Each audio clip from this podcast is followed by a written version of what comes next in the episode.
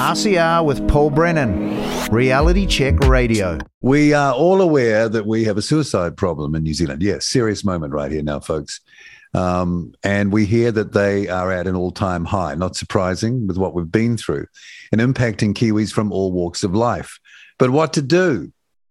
This has been a problem for a long time. In fact, my next guest describes it as a silent epidemic, and that is Rob Mokaraka from Shot Bro, who joins us at Reality Check Radio. Rob, kia ora, welcome to Reality Check Radio. Thanks for making some time for us. Kia ora, Paul. Thanks for making time for the kaupapa and for me. Appreciate it. Okay, a silent epidemic that we have been aware of, though, right? Yeah, there's a lot of awareness. So for me, brother, suicide awareness is talking about it. Suicide prevention is action. Yeah. Well, you just Yeah. reminded me, uh, I've been in the news business for a while, and I remember about 15 years ago, we were actually told to stop saying suicide in news bulletins. We, we had to call it sudden death. And, Right. and that kind of tucked it away, you know, it, it wasn't up front. And I think the theory was that it could encourage people who were in that space to, you know, go through with something. So, um, yeah, already I remember that. So you are traveling throughout the country to educate and empower uh, people about this. And um, just right up front now, you've got a meeting coming up at the end of this month, June 28th in Warkworth, Auckland.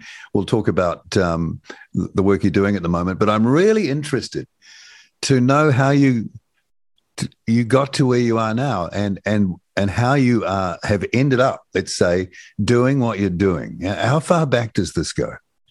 Uh, well, so my kaupapa is called Shot Bro Confessions of a Depressed Bullet. And it's based on my very public mental and spiritual breakdown in 2009, where I, in the storm of suicidal ideation, I provoked the police to shoot me dead. Oh, and I wow. and I scared the police so much that afternoon, uh, July twenty seventh, two thousand and nine, that they shot me in the chest at close range with a Glock nine millimeter bullets. Oh. And yeah, That's pretty heavy shit. yeah, yeah, it's pretty raw and real. And um, I didn't want to be alive, brother. So um, I basically I called the police and I provoked the police. So I didn't get my wish, and my wish was to be not living. But after a lot of help uh, to get here, last seven years of working on this project, I'm out in Australasia now, helping communities, families to address this. Tell me if anything's you know you don't want to talk about, but Talk about anything, brother. why why why did you choose to do it that way? That's a great question. I have asked, been asked that a few times, and um, so for me, as and it's in my presentation, as a Maori growing up, a young boy, I used to see the police shoot Maori on the news or in the news, right or wrong, and I thought, great, I'm a Maori, this should be easy. And also in my suicidal ideation, I thought I deserved a very violent death because I, I was worthless. I was a piece of crap. And when you built this narrative up in your head, even though you're smiling to the world, the internal dialogue is influencing your your daily life. And I didn't realize that. I didn't realize that. How do you get to feeling about yourself in that way? So even for me, I'll just I'll just speak from my point of view. Yeah, my of stuff, um, unresolved trauma that happened to me as a young boy. Uh, and part of that, I didn't realize on my healing journey, discovered um, uh, I remembered being sexually molested. Um, and also, I'd seen sporadic violence with, in family gatherings. Just, you know, even I- I'm trying to minimize it now, but just family gatherings with alcohol, sporadic. Sometimes it could be a good gathering, sometimes it could be a violent gathering. And so all of this stuff was just building on top of everything else. Then I was in a tumultuous relationship. So I've got this unresolved trauma with no tools because I wasn't really addressing any of it. And in a tumultuous, tumultuous relationship, which I imploded, I am I, I made it explode. Hmm. And so when I ruined I ruined this relationship, uh, all the past started to flare up, all this buried stuff, buried trauma. And I didn't want to be alive. And I thought I was the biggest pile of crap in the world, in the universe. Wow. So, yeah. So you can obviously you store trauma. We humans store trauma. Yeah, build it up and store it. Yeah, and oh, and, and you store it. Some another nice way to put it is people compartmentalize it to survive. Uh, so it's stored somewhere within you. And um, if I use the words of Dr. Gabor, Dr. Gabor Mate, it's like not so much the event of the trauma, it's what happens to you after the traumatic event. That's when then the hurt starts really building. So the event is a shock, and what happens after you as a result of the shock is is the trauma. And that trauma is enough to override, you know, that well, you mentioned spiritualism, I think, um, just before, or spiritual, and also in the Mental doco. spiritual breakdown, yeah, mental Yeah. spiritual. breakdown. That that voice that should be telling you, uh, uh no, no, you're still worth something. By the way, is silenced, is it? Well, everyone's got a different. Like I'm having this conversation around Australasia. Everyone has a different version of it, Yeah, um, and it's like, you know, you could be the most strongest, powerful, successful person, and this voice has been gnawing at you, and one event could be the little chip on the surface that triggers the core below. yeah, because I think you say in the doco that um, when what you were just talking about before, uh, death by cop, basically was the the, the, the attempt that you made. Um, that you'd been overseas doing one of your shows and touring around, and everything was great. And I think you even say you couldn't believe the love you were getting, and and you would think that that would be just such a great state of mind to be in, to be you know, to be able to cast off anything that was there or override it at least. Yeah, well, this is another common theme that's happening globally. I'm hearing is that you could be shining on the outside but crumbling on the inside, and so there's your expectations, maybe your family's expectations, society's expectations. I was falling apart all over the place, and I was in London, looking at how on the outside look, it was like really climbing that international stage. but that- yeah, I mean, my, wow. my my life was falling apart, brother, and I, I couldn't tell my good my best friends who were sitting across the table for me from me. I didn't know how to say. It was felt like all the shame, guilt, and failure had choked me up.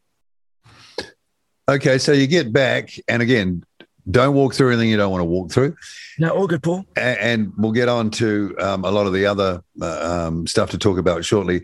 But what what happened on that that day? You know that that day that you'll never forget, and Yeah. nearly took your life. Well, I that it's a tumultuous breakup. I ruined the relationship. I totally wrecked it. I went and slept with another woman, Paul, just to make sure I totally destroyed the relationship. That was un- it was already unhealthy. So I thought I'd just let the other three tires down. So you know, you got one flat tire, Yeah, and then and then you thought, well, why don't I just go and destroy it? Which is apparently people's uh, traits. If you've come from trauma, you just want to make it implode. So I destroyed that relationship, and then, uh, of course, the person, the, the woman in question, was very upset, as she should be. Uh, and then all the shame, guilt, and failure swirled around me, and all the stuff from my past that I buried was swirling up, but I didn't realize what it was. So it's easy to say now in hindsight, but at the time, I thought I was going crazy. I thought I was going insane with the amount of emotional and mental distress that was running through me. And I thought, you know what, Rob, you are a big pile of crap. You know what, Rob, you don't deserve to be alive. And so I called the police on myself. So I created an event which traumatized a lot of people, the police included. wow. Okay, and how did it just? How did it play out? Can you tell Absolutely. us about that? Yeah, uh, it's in my presentation. Um, so I called the police on myself, basically, from home. Yeah. And I dressed up in some of the uh, World War II regalia that I had in my theatre show. I was over in London Okay. Yeah. uh, to, to look like the real, which would be, which we looked at as a real nut bar. So you you on- come out and you're dressed up in this way. Yes, I've got a meat cleaver. Um, I've got uh, something that's dressed up in a tea-towel that looks like a pistol, but it's not. Right. It's a soup ladle. And um, I've got some very scared police armed because I called them on. I called them because I thought I need a violent death for somebody who's a big pile of crap like myself. So when the bullet hit me, uh, hit me in the chest, dropped me like a sack of potatoes in the middle of my street. It was too late. I'd real the pain in my mind was overridden by the burning of my internal organs from the bullets. So you felt all that.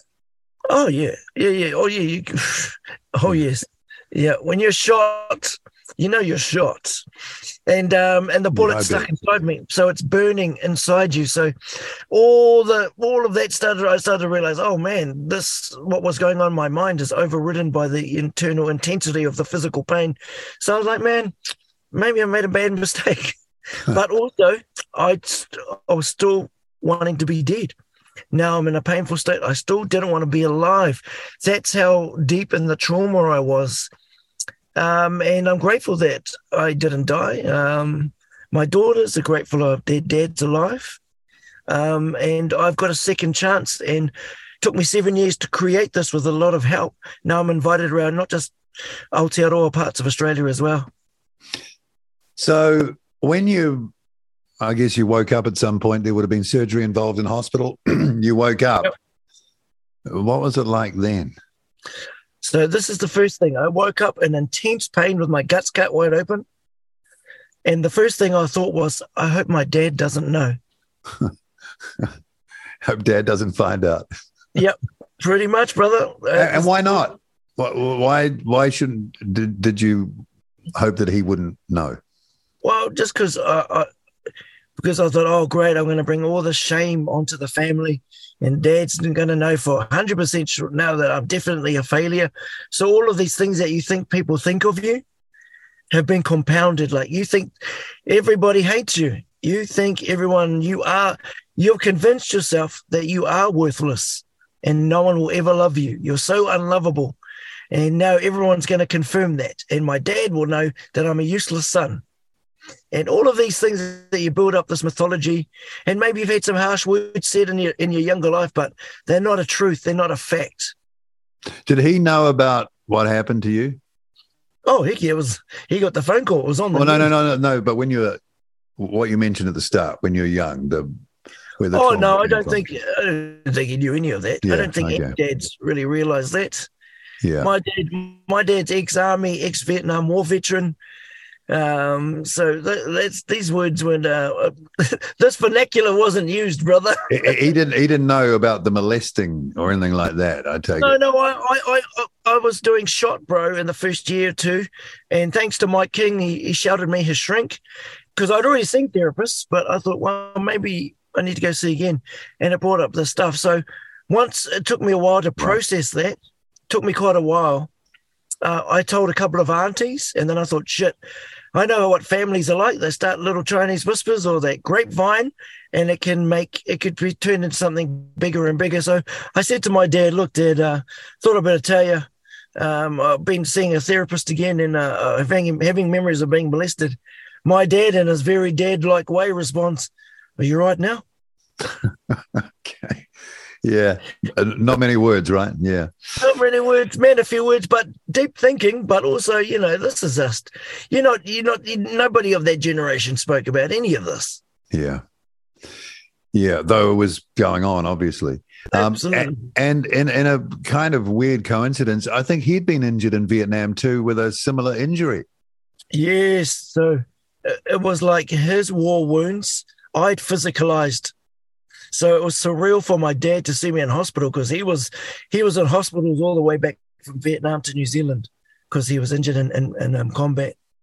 Yeah. So he was looking at his son with the same physical scars, um, lying in a bed, messed up. So I know my dad went through some stuff too, watching his son, watching me. Yeah. Um, okay, so it turns out that that people weren't thinking in the way you thought they would be when you woke up. That wasn't No. the case, right? It wasn't the case. Um, and I thought, oh man, now everyone's going to really know what a loser I am. But it was the complete opposite because you've built up this thing, this negative voice. Um, Mike King calls it your inner critic. Yeah, I've, I've talked to Mike about that. Yeah, Yeah, it's um, like a fe- negative feedback loop, isn't it? Is what it is. Yeah. Yeah, and I've heard a mate say I've got an inner pack of bastards. Um, so everyone's got different versions. Yeah, Uh, but whatever it is, it's it can gnaw at you, and um, little events of trauma, say somebody's marriage breaks up, uh, someone loses their job, loses business, all of these things can trigger deep things that have been buried inside of us. Right. Okay. So obviously you recuperated there and sort of got yourself together a bit. When did you decide that you can do something here? You can actually do something, yeah. you know? Yeah. That's a good question. I was I was in hospital trying to write because I was a writer actor by trade. I was trying to write out like what why am I here? What happened to me? What's why am I in pain? Why is this bullet? And then I just had little scramblings of writings trying to get my feelings out on this. Didn't make sense to anyone but myself. Once I got out of hospital, started to physically after multiple surgeries, because I had a colostomy bag put on me because the bullet wasn't found and blah blah blah blah blah. Wow. I just I started just to put these writings away, and when I got better some years later, I got a little bit of funding from the Mental Health Foundation, and I wrote a script, and um, it made hardly any sense to anybody. it made sense only to me. Yeah.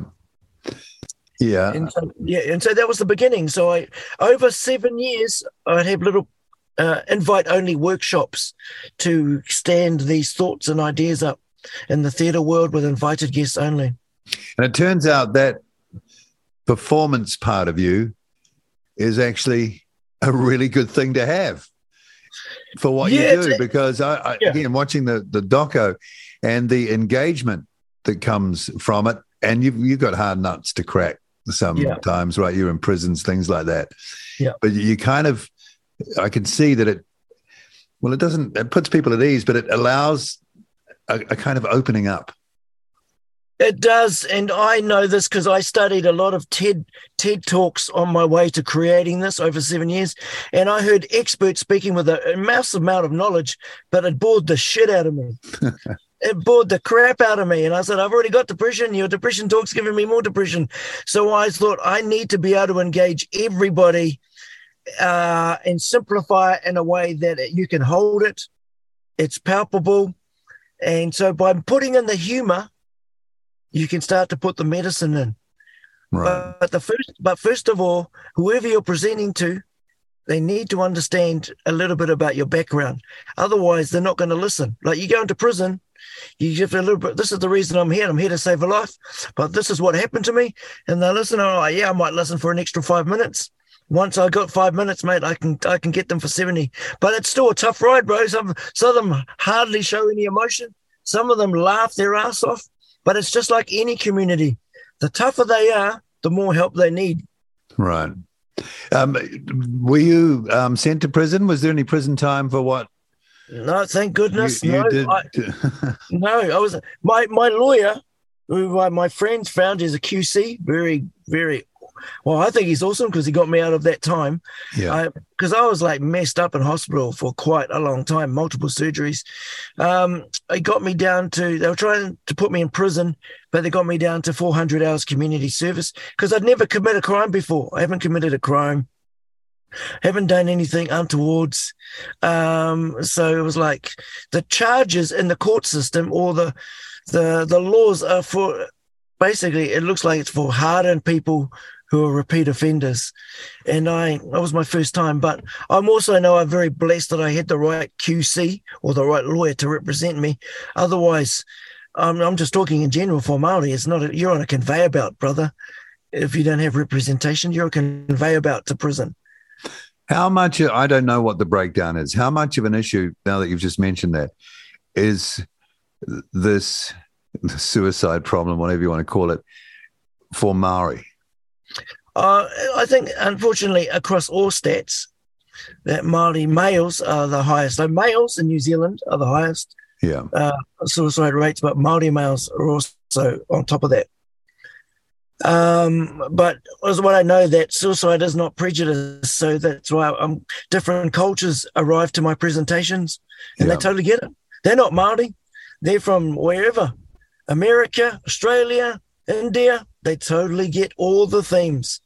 I'm speaking their language and I'm not from their country. So it's sort of kind of universal, the the, the drivers, the fundamental drivers are um, yes. universal. Yeah, fundamental. So when you think, when I thought, oh, only a few handful of people might understand what I'm doing, But it, I had people say, "Man, I thought you were telling my story," and I was like, "Whoa, your story? How's that?" That's my story. yeah, but but there's universal themes that people have. I started to understand. So no matter if, say, I you know grew up in a fairly decent household, it was just I wasn't brought up in the gang life, so I never had it that tough. But Yeah. tough gang members are telling me, brother, felt like you're telling my story.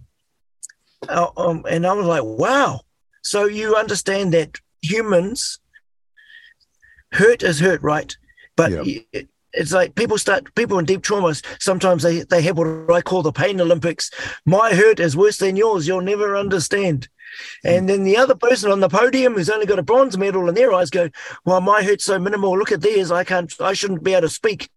But hurt is still hurting them daily. It's all valid. It's just having a safe space to get the hurt out without judgment and get the help you need. I've heard people say in regards. I've known a few people over the years who've who've ended it for themselves, and people have said, "Well, you know, they should have considered their, you know, the kids or their relatives." And but what I took from what you were saying in the doco and kind of how you're sounding now is is that that you get to a point where you don't think you in the world is going to help anyone anyway, right? That's right. You, it doesn't. Like I said, I'm I'm having this conversation with people from different walks of life, and there's similar key themes.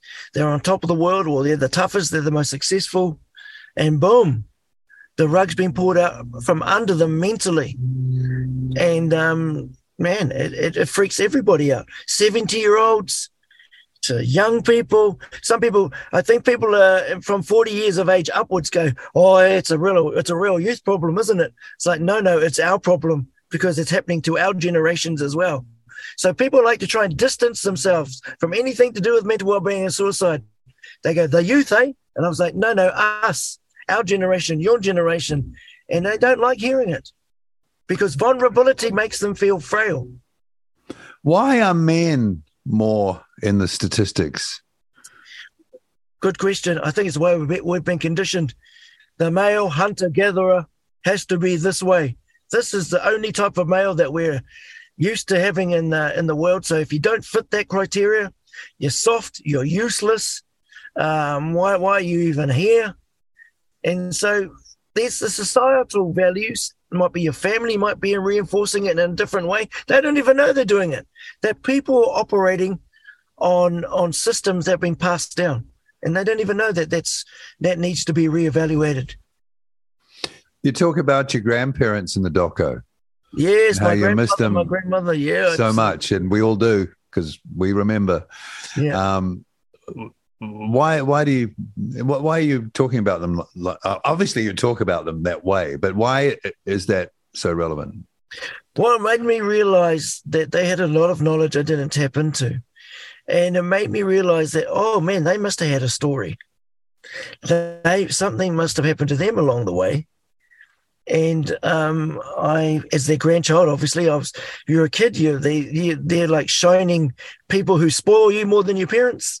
Um, and then you realize, oh gosh, they must have had a life and a half to have this many kids, have a life, have a you know run a run a job and a big family. It must have been stressful. I just started to think, I wish I could asked them. But now in my forums, when I'm you know uh, because I love my grandparents, in my forums, I'm getting people in their seventies, mid seventies speak. They feel safe enough to speak about stuff they haven't spoken about for 40 years. Wow. So we, we've woven something together with the people who host us, a safe place. So over 70 minutes after people laughing, crying, laughing, they go, Oh my God, I didn't realize there's another crazy person out there just like me. or and on another level, they go, Oh my goodness, now I know why my dad, my uncle, my sister, my wife has been acting like this. And then that person goes, Yeah, I didn't have the words. That guy, that crazy guy, Rob, that's what's going inside of me. So it creates a common vernacular for families who to turn up because now they go, Oh, because they keep saying, Why didn't you say anything? Same reply. I don't know how to say what that crazy guy said, but that's going on inside of me. yeah, you couldn't do this if you didn't go through what you did. Oh, Probably. absolutely. Would that be right? Absolutely, you're, you're totally right. Now, just uh, I went to a grassroots mental health uh, presentation some years ago in the Hawke's Bay, and uh, this gentleman called Wayne Forrest, who's a keynote speaker, one of them, he heard my presentation. He rolled up to me in his wheelchair, and he looked me in the eye. I didn't know him very well. I just met him that morning. He said, "You know, Rob, that happened to you so you could get this message out." And I didn't even know his story. And then I heard his story afterwards, and I was very humbled by what happened to him. Farmer, rugby player, put in a wheelchair and it changed, turned his life upside down. Now he's coming from that place of hurt in a different way, helping people out of the dark into the light. And so when I meet people like that, it re- it's so humbling and reinvigorates me to say I'm on the right path.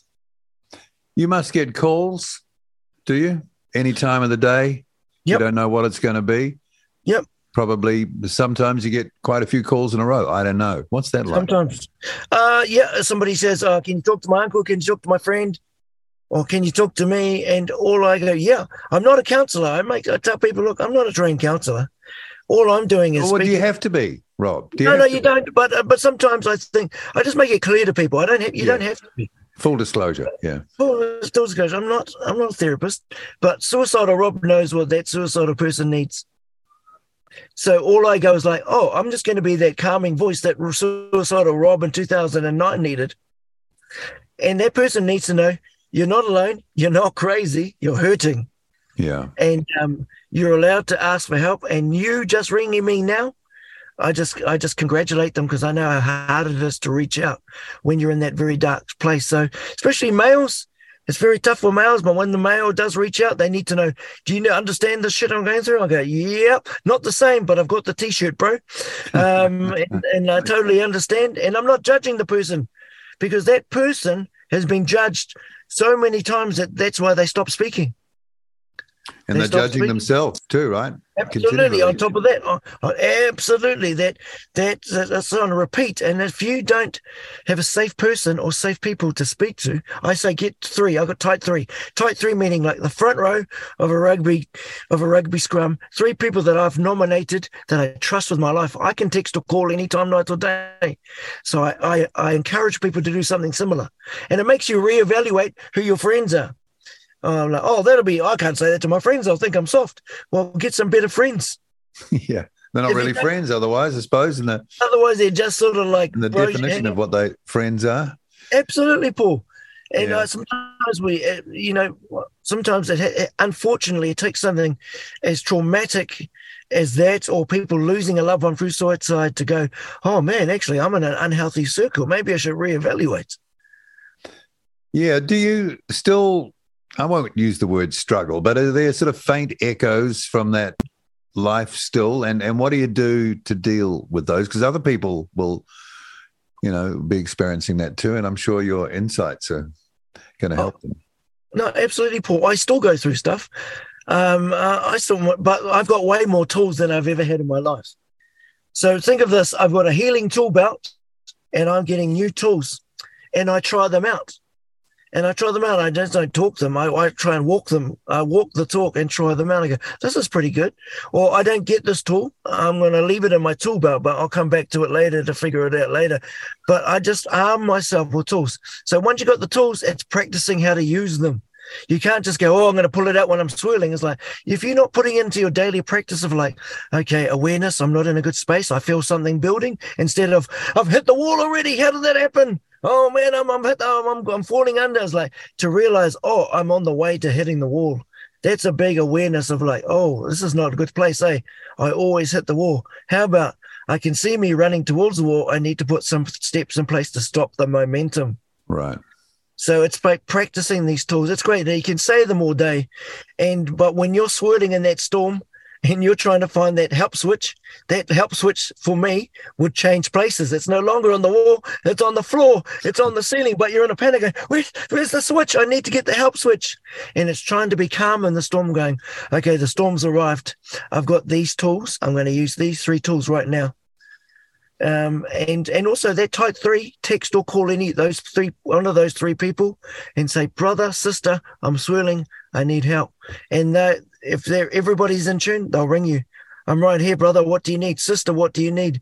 Sometimes, bro, you don't even know what you need because no one's ever asked you or you've never revealed that you've been in this state before. So you're like, well, what do I need? I, I don't know. Hug, a cry, go to the Yeah. beach. Yeah. Uh, But giving that person space to go, what do you need? It helps them find the solution with you. You don't have to have all the answers. We're only there to hold the space, not the problem. Right. Okay, and there is a problem um, in in New Zealand and uh, Aotearoa, and a lot of people have talked about what we can do about it over the time. Seems to have been a lot of talk. Um, you mentioned Mike King. I know what Mike's been doing, and there's you doing what you're doing from you know, like in your face knowledge of the real world.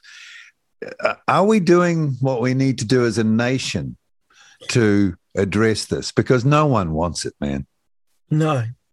No, and you know what? It's confronting for families, for families, for families to with someone's got mental health problems or suicidal in a family. Feel families feel this massive wall of shame, so they close it up to the outside world and they try and deal with it in house. And nine times out of ten, they don't have the tools. Right. As much as a family families love you, they don't have the tools. You just go round in a circle. So basically, I just go. People go, "Oh, we should." The government need to do this. The government need to do that. I was like, mate, starts at home. That starts at home. If we can build emotional literacy in our own home, our own self, then we can teach our kids. Like I'm having, I'm very humbled to sort of hold space for our family now. My dad's the head of the family, but if it's have to do with mental well-being and stuff, then we need to address something. I've had to recently step into that role. And that's okay. My dad just steps aside and goes, "Well, here's my crazy son." He's not saying it. Here's my crazy son. He knows a bit of he knows a bit about this topic. Let the son, get my son, to talk about it to the family. So I've been able to address it from a family level, but with a knowledgeable level, not blaming anybody. The thing is, families get up to, caught up into the blame game.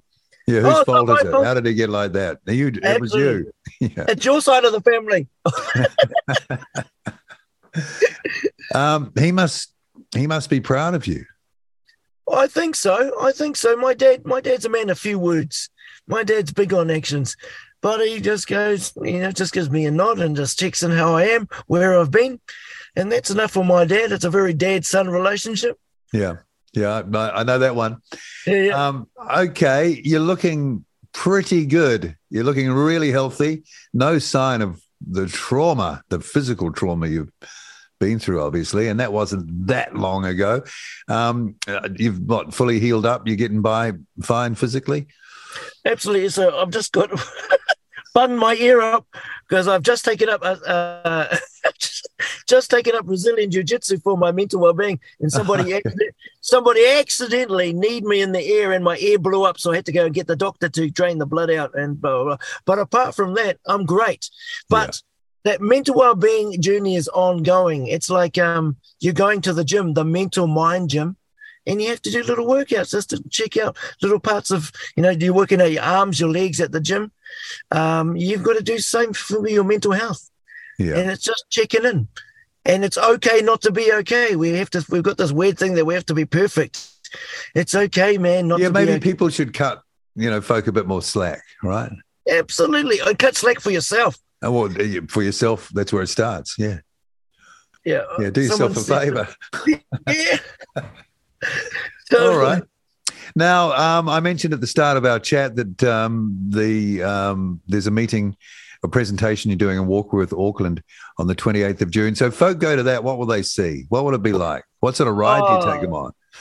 loving well thanks to the healing through arts trust this is an awesome trust which is um, amazing lady maxine axford has formed she's seen she's a big supporter of Shot Bro so she's putting it on she we, she's hosting it for us so you're going to be meted and greeted by myself maxine my cousin my team my small little team and it's just like you're a family turning up to a family function Right. we just, hey, how's it going, bro? How's it going? Especially for males, I'm very aware that males find it uncomfortable coming into this space. So as soon as they meet me, they go, oh, the bro seems fairly semi-normal. It's not Yeah. going to, it's Yeah. not going to be something eerie fairy. Blokes really want to, they, can't help but judge it at this. It's not going to be this airy fairy thing, is it? I have to do some sort of therapy. No, bro, you just sit back, relax, and watch Crazy Rob do his thing. Um, and it, it, must feel good, Rob. You're Yeah. kind of doing God's work, mate. Yeah, I, I, you know, some people have said that to me, and I, and I believe it. It's to be so. My auntie, I used to say I was lucky to be alive, and then my auntie and some other good friends said, "Bro, what you've been through, you're blessed to be alive. You're not just lucky." By the doctor's report, it said you're supposed to be dead, um, where that bullet ripped through my internal organs. So I am grateful. I have to remind myself to be grateful sometimes because you just when you're doing the do all the time. But I realize I'm doing my passion it's like as I'm helping people, Paul, I'm also getting more tools for myself. Yeah. So it's a double edged sort of sharing and learning at the same time. Did you ever catch up with those cops? Had to ask. No, no, it's a great question. Um, I wrote um, a formal letter, a handwritten. Uh, I wrote a formal letter to try and apologize to the police officer who I provoked to shoot me, and I didn't get any reply. So some years later, I'm presenting at Hoani Waititi Kura Kaupapa Māori uh, College, which is in West Auckland, and this policeman rings my agent. I used to have an actors agency. I've left them, but they they said, "Hey, Rob, somebody somebody called Stephen has rung, and he said he was with you at the day of the shooting." And I was like, "I don't know anybody called Stephen." Wow. And they said, Rob, we think it might be one. Do you think it might be the one of the police, Rob? I went, oh, could be. So they gave me his number. I text and said, oh, can I call? Yep. He rings me actually once I text and goes, Rob, I've just seen your documentary. Oh, not the one that you just seen. It was a, another one earlier on. Yep. And he said, I just want to commend you for how far you've come since I met you. And I was like, sorry, well, when about did we meet? And he was like, I'm the policeman who compressed your bullet wound while you're on Wow. the ground. Gosh. And I was like, wow. I said, oh, man, I just want to thank you. And uh, I want to apologize. And he's, oh, no, no, no, I'm not, not, I'm not the policeman who pulled the trigger. I'm definitely the guy who, who compressed the wound. And I said, look, I wrote a formal letter and I've got no response. And he goes, let me put it this way. If you handwrite a letter, Rob, I can get it to the person who needs to get have it. So I hand wrote it with all my details, apology, and saying who that guy was in 2009. That's not me. That's my hurt self, which had no tools. So it was an apology. Anyway, that policeman who compressed the wound turned up. He saw Shot Bro, and he was like, whoa. Now I understand the whole context of how you got there. And he goes, Well, I'm glad you didn't point that detail at me. And I said, Why is that? He said, Because I was hiding in the bushes with an assault rifle. And that if that officer No. missed, I was there. I had to finish the job. Whoa. okay. That's um that's really So I'm blessed, brother. yeah, blessed. Yeah, that, yeah. that, that, that, that officer who was had the assault rifle, he didn't shoot me in two. He had to, he would compress my wound. So from doing something quite traumatic, which would have been tr- extra traumatic for him, Taking a life. He got to compress the wound and sort of how I remember it very clearly. Him pushing down on that wound alleviated this burning sensation just a little bit enough for me to breathe. And and so I was grateful that officer turned up. He stayed for the food. But the main thing is, it humanized him too. He said, Man, I was going through stuff that day watching you and trying to navigate the whole terrain. So I realized I put the police in a very very intense predicament. So also my goal is to present to police and help them look at how to approach somebody having a mental breakdown and help police look at their own internal systems of how they're looking after each other going out into intense environments daily. It's been really amazing speaking with you, Rob. Thanks for coming on RCR. Thank you, Paul. I appreciate your time, brother. Yeah, and um, keep on doing the work you're doing. Go even harder if you can. Oh yeah, I'm gonna ramp it up, brother. Ramp it up. More more aroha, more lights. Yeah, so out of the dark with Aroha, right? Yes. Shot, bro. And Rob Mokaraka, thank you for joining us on RCR and all the best for what you're doing. Like I say, you're doing God's work. Thank you, Paul, and thank you for being a light out there on the radio waves, brother. I really appreciate you. RCR with Paul Brennan. Reality Check Radio.